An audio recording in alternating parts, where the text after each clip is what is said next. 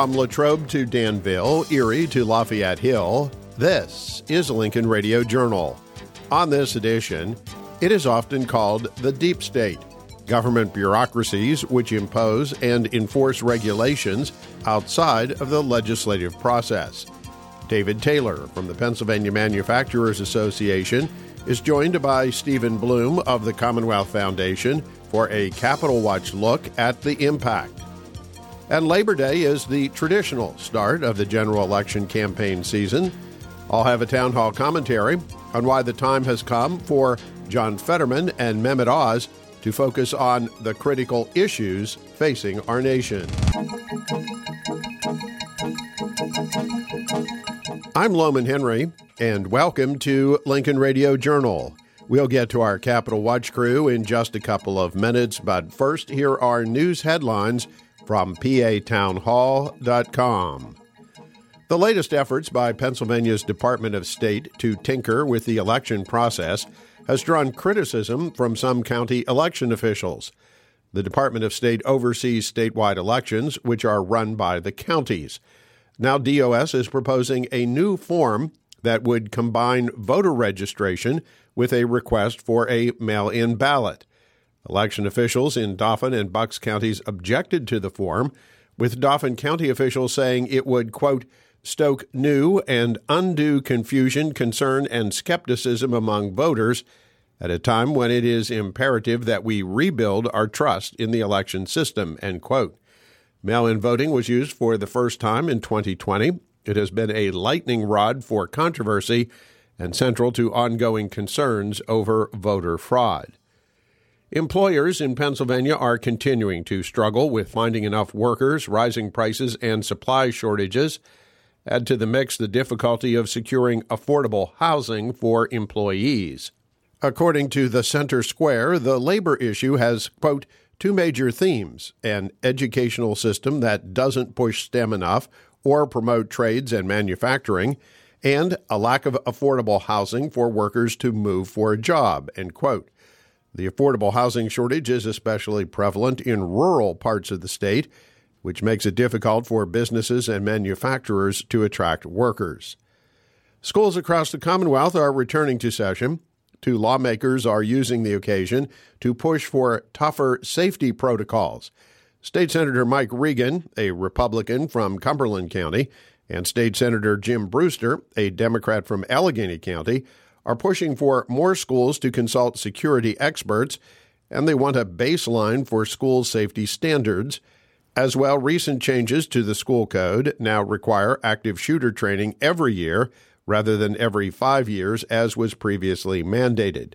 Read about all things Pennsylvania at patownhall.com. Under Governor Tom Wolf, the executive branch of state government has often sought to do by regulation what it can't get done through legislation, dramatically increasing the power of the deep state bureaucracy. Here with a Capital Watch discussion on regulatory reform and government transparency are David Taylor from the Pennsylvania Manufacturers Association and Stephen Bloom of the Commonwealth Foundation. David? And welcome once again to Capital Watch, where we keep an eye on what's happening under the Capitol Dome in Harrisburg for you. I'm your host, David Taylor, President and CEO of the Pennsylvania Manufacturers Association. With me, my main man, Steve Bloom, Vice President of Pennsylvania's free market think tank, the Commonwealth Foundation. Steve, thanks for being on the show. David, delightful as always to be here. Well, Steve, I want to share with the listeners your expertise. These are things that we've been talking about recently, and as a former lawmaker yourself, talking about the the burden of government regulations. So again, nobody is saying that there shouldn't be rules, but that those rules should make sense, that they should be based on sound science, that they should be, you know, subjected to some kind of meaningful, independent cost benefit analysis to make sure that, you know that they're worth the doing, as it were, and that that the the regulatory burden in terms of of being a weight on the on the private economy, the ability of people to get things done, that's as real as any other kind of burden, including the the burden of paying taxes.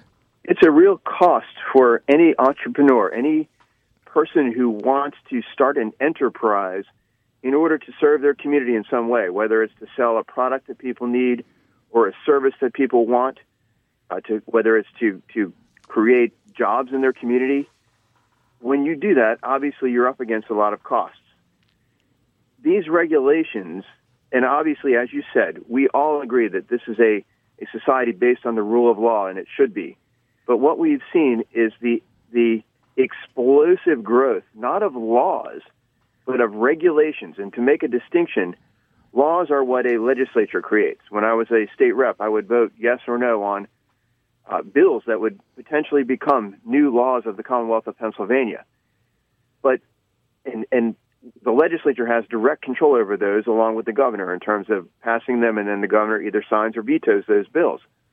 But there's this whole other network out there of rules and regulations that are not created directly by the legislature. Instead, the legislature has over the years, and this really began in earnest in the mid 20th century. It, it really got bad in the 1960s and 70s, and it has continued so that there is this more, more and more massive web of regulations created by administrative agencies, not by lawmakers, but by agencies that have been enabled by laws that the, the lawmakers have passed. And, and, and now these agencies are operating independently of the legislature but literally creating rules and regulations that people have to abide by or face all sorts of consequences. And so this has grown and grown, and really, uh, the legislature, and this is not just unique to Pennsylvania, we've seen the same thing on the federal level, in fact. Right. The legislature and the Congress have abdicated a large portion of their responsibility and instead deferred and delegated to these legislative bureaucracies that make decisions but are never held accountable at the polling place. They don't have to go face voters to reconcile the decisions they've made. And, and what also happens is that these various regulatory agencies become staffed by career employees who can withstand changes in administration and there are a lot of different things that happen whereby the agency itself kind of like takes on a life of its own and that even a new a new governor can't actually change the course that um, that these regulatory bodies have set. Yeah, and you, David, you know, sometimes we, we've heard people use the term the deep state, and and sometimes that's fairly conspiratorial, but in fact, there are permanent bureaucracies that exist in government, and although a governor can change the the secretary of a particular agency at his or her will, the, the, the, the employees down below that secretary, secretary in the chain often are civil servants who can't be yeah, taken in or out yeah. of, of until they're ready to retire. Yeah. And so they stay forever and they can withstand a, a an administrator that's or a, uh, a governor, for example, that's trying to bring true reforms to the process by just hunkering down and right. waiting four years or eight years yeah. until that governor's gone, and then going back to the business as usual yeah. that they used to do, which in many cases is interfering with the ability of our business people in Pennsylvania, our mom and pop shops, our small and medium sized businesses, and even our larger businesses from being successful, and in, in some cases, dissuading them from ever even coming to Pennsylvania or opening a business here. And and those rules just keep getting piled on. That there doesn't seem to be any systematic way that government goes back and reviews what's been passed before to ask, well, did this work the way that we intended it to? Did it have unintended consequences? Uh, do we still need it? Did it do what we wanted it to do? And now that's no longer necessary. In the course of the of the the pandemic shutdown, there were a lot of regulations that were waived. And so, well, if we just showed that we can, in fact, get by without that particular set of rules, why, should we reinstate them? Like, let's just leave them off permanently. And, and thinking about it, in Pennsylvania, we have upwards of 30 separate administrative agencies.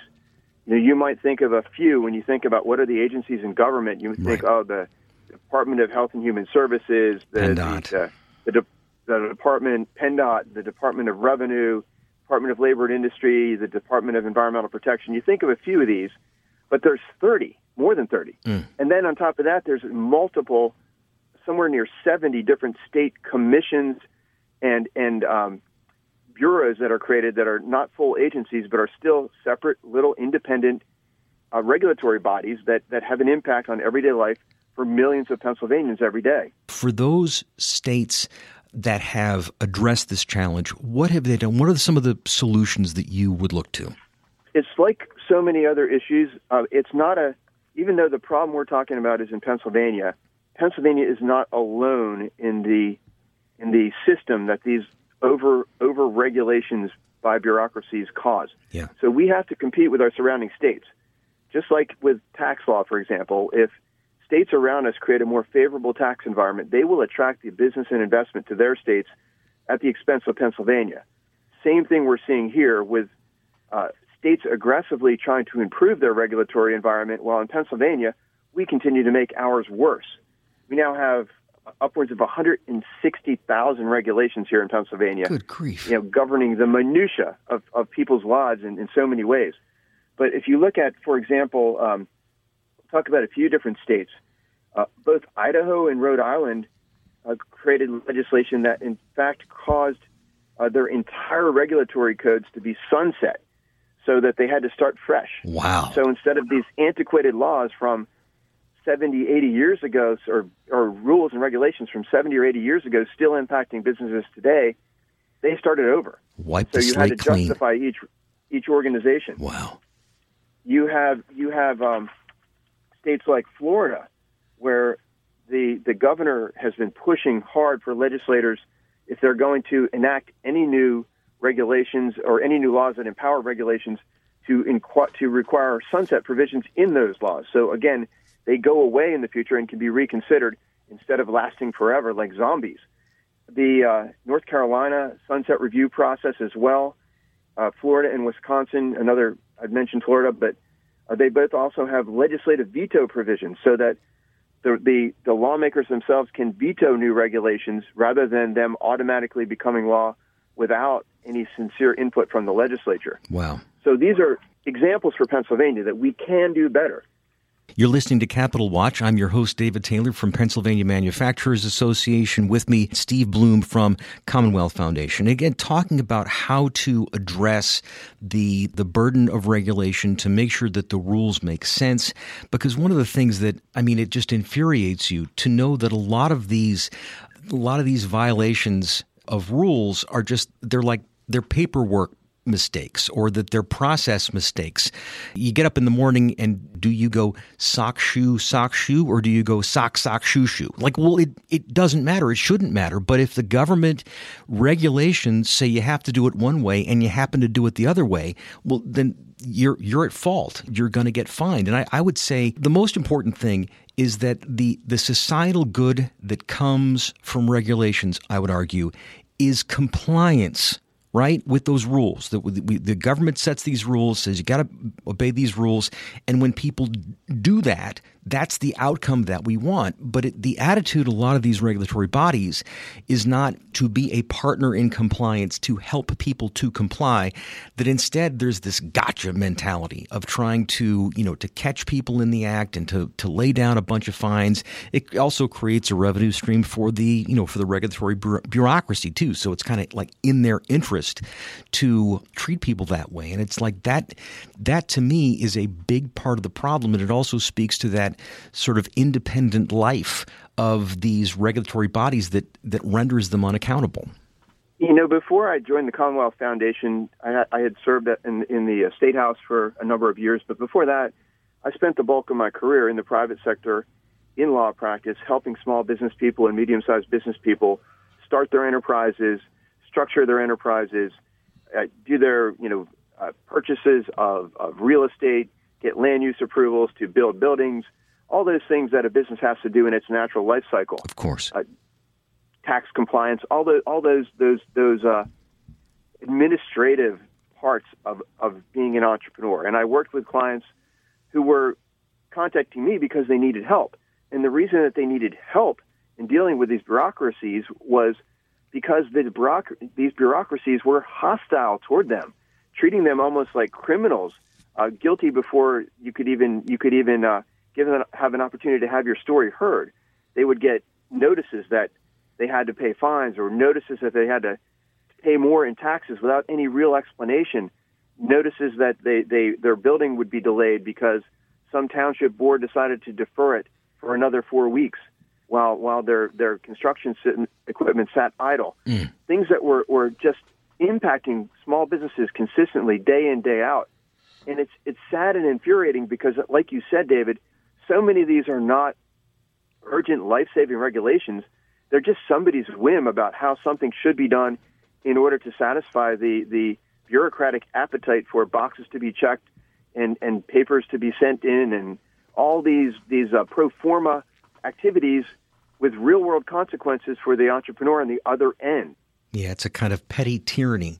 And that, and again, it goes to that larger question of are we a free people? Do we work for the government or is the, the government work for us? And, you know, a lot of times with the lack of accountability with these entrenched bureaucracies, does it does feel like like we work for them rather than the other way around. And you look to some of the solutions that one of the things that I've always thought was a good idea was regulatory budgeting. There's a saying in business if you show me what you measure, I'll show you what you value.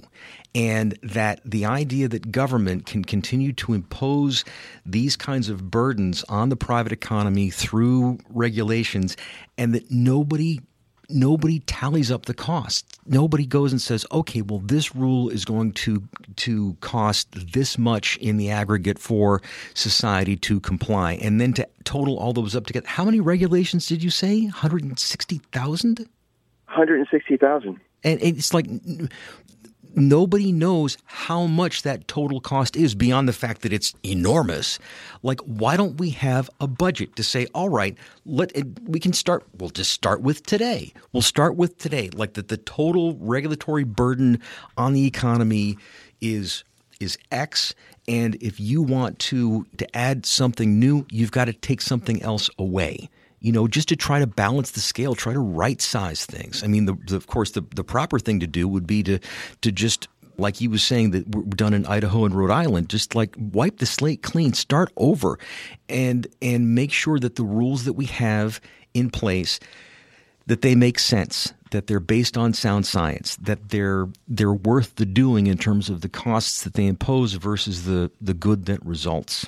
Unfortunately, there is some good news. I mentioned some other states that are really taking sincere action to reduce this this this this terrible burden of unnecessary bureaucracy. Yeah. But um, we're seeing some progress here in Pennsylvania as well, at least the beginning stages of it. And um, I'll credit, for example, Senator Kristin Phillips Hill. She has introduced a bill that is a comprehensive regulatory reform package that includes creating a new office, and it's a little bit ironic because a, a, new office has to be created yes. to get rid of these bureaucracies, but it's it's unfortunately the way it would have to be done. But an office called the Office of the Repealer. The sole job of that office would be to review regulations and determine if they were still necessary, and if not, get rid of them, yes. literally repeal them. Yes. So uh, that would be a, an extremely favor- favorable development. Uh, her bill also would, would, as you were talking about, it would review economically significant regulations, those that have a specific measurable economic impact. Uh, it would allow for legislative repeal in a, in a simple procedural process of existing regulations and would also appoint a regulatory compliance officer who would almost be like an ombudsman for the businesses and individuals who have to deal with these regulatory agencies. Yes. We have a bill called it's known as the REINS Act. It was it's sponsored by Representative Dawn Keefer. It would require regu- legislative approval of any regulation over $1 million in impact. And that one actually, she got that through the House. It, it's uh, still in the Senate now, but uh, progress being made there. Yes, There's a number of, of legislators who have stepped up with, with good, solid, constructive proposals to begin paring down this, this burdensome, uh, intrusive, destructive abundance of regulations that we have here in Pennsylvania. Yeah, and the, there are actually there are two other issue areas that, that I wanted to to bring up with you, Steve, to get your thoughts. That just, I mean, to me, it seems so obvious. Number one, that unless there's a specific Pennsylvania reason, Pennsylvania regulations should not be stricter than federal regulations you know that that would be just a, a, good principle to apply across the board and and more than that that Pennsylvania should never be bound by regulations promulgated in another state. There are areas of Pennsylvania law where where we are bound by what you know what California decides. It's like, well, that's insane. We didn't vote for them, and Pennsylvania is not California, and there's no way that what they want would necessarily be applicable to us. That Pennsylvania rules should be, you know, should be enacted by Pennsylvania lawmakers. And you often see the federal government in particular using its muscle to force this integration of their regulatory bureaucracy with the state's regulatory bureaucracy in ways that are again destructive and burdensome.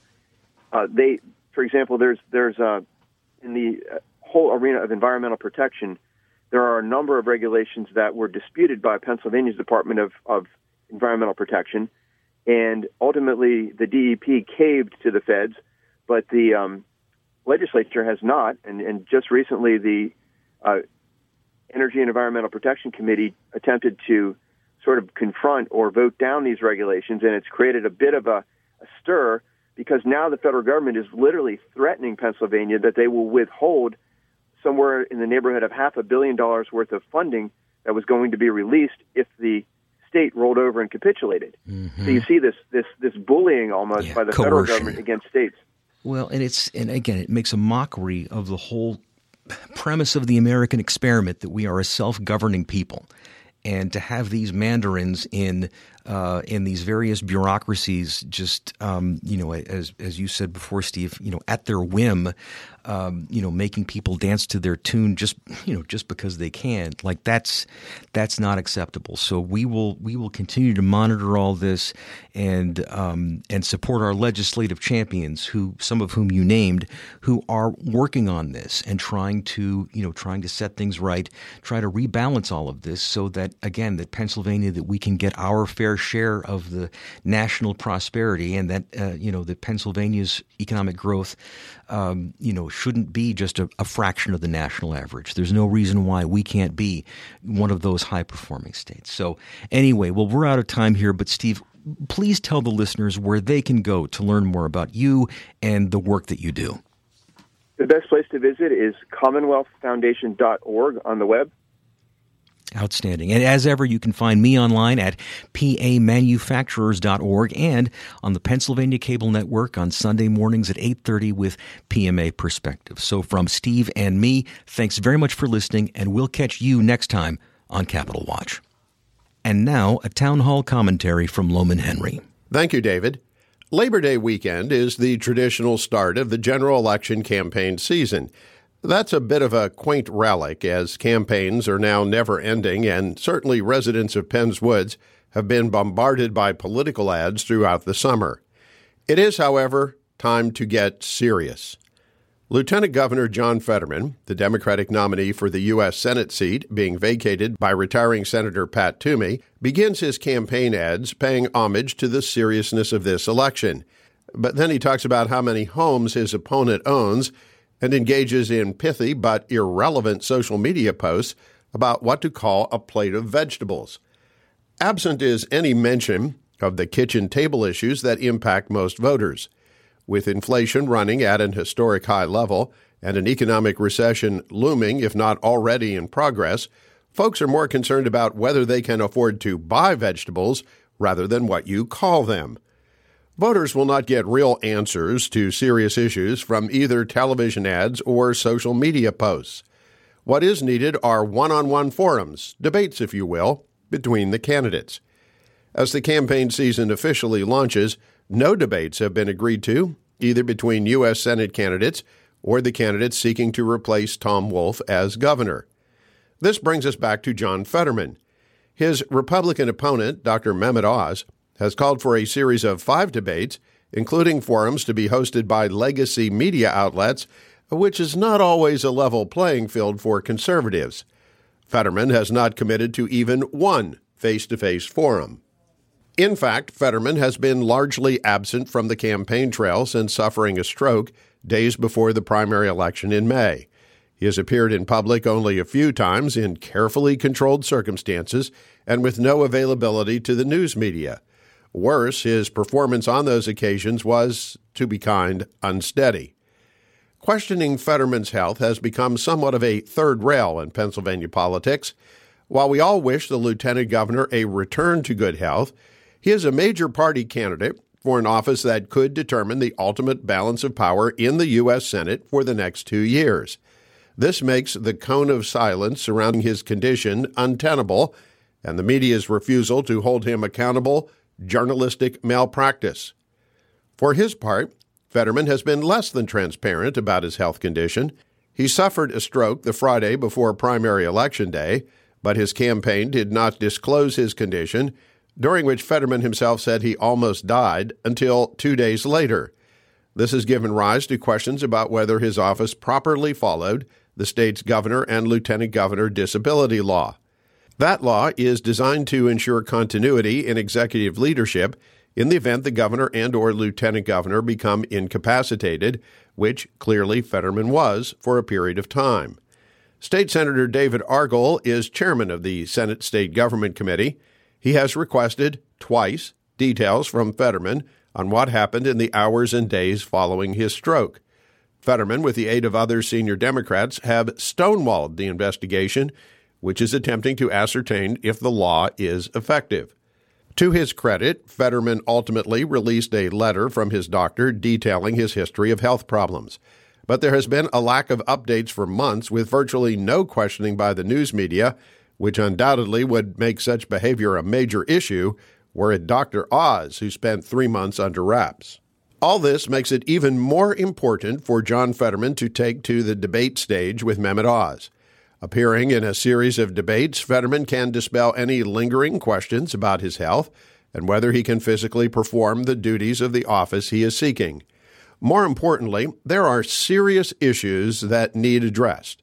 The economy is top on voters' minds. Energy is a major Pennsylvania industry, and the candidates have disparate views on the sector foreign affairs, including the impact of the devastating surrender in Afghanistan, the war in Ukraine, and the growing geopolitical threat posed by China, are all issues we need the candidates to address.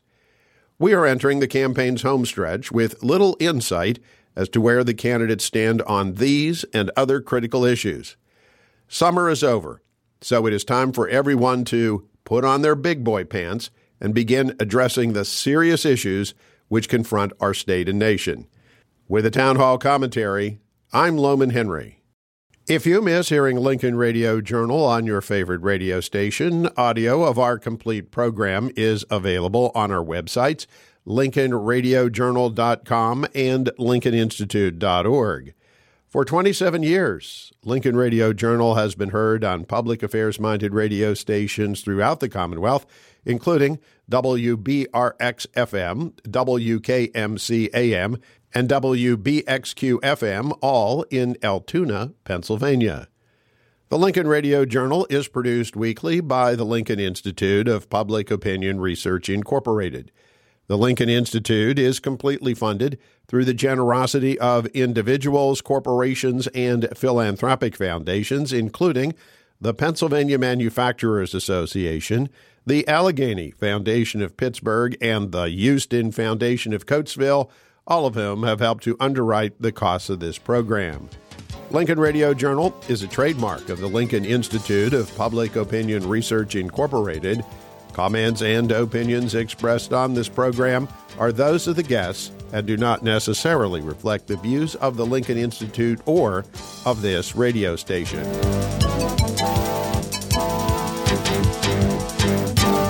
From the Lincoln Broadcast Center in Harrisburg, I'm Lowman Henry. Thank you for listening to Pennsylvania's most widely broadcast public affairs radio program, Lincoln Radio Journal. Plug into the pulse of Pennsylvania.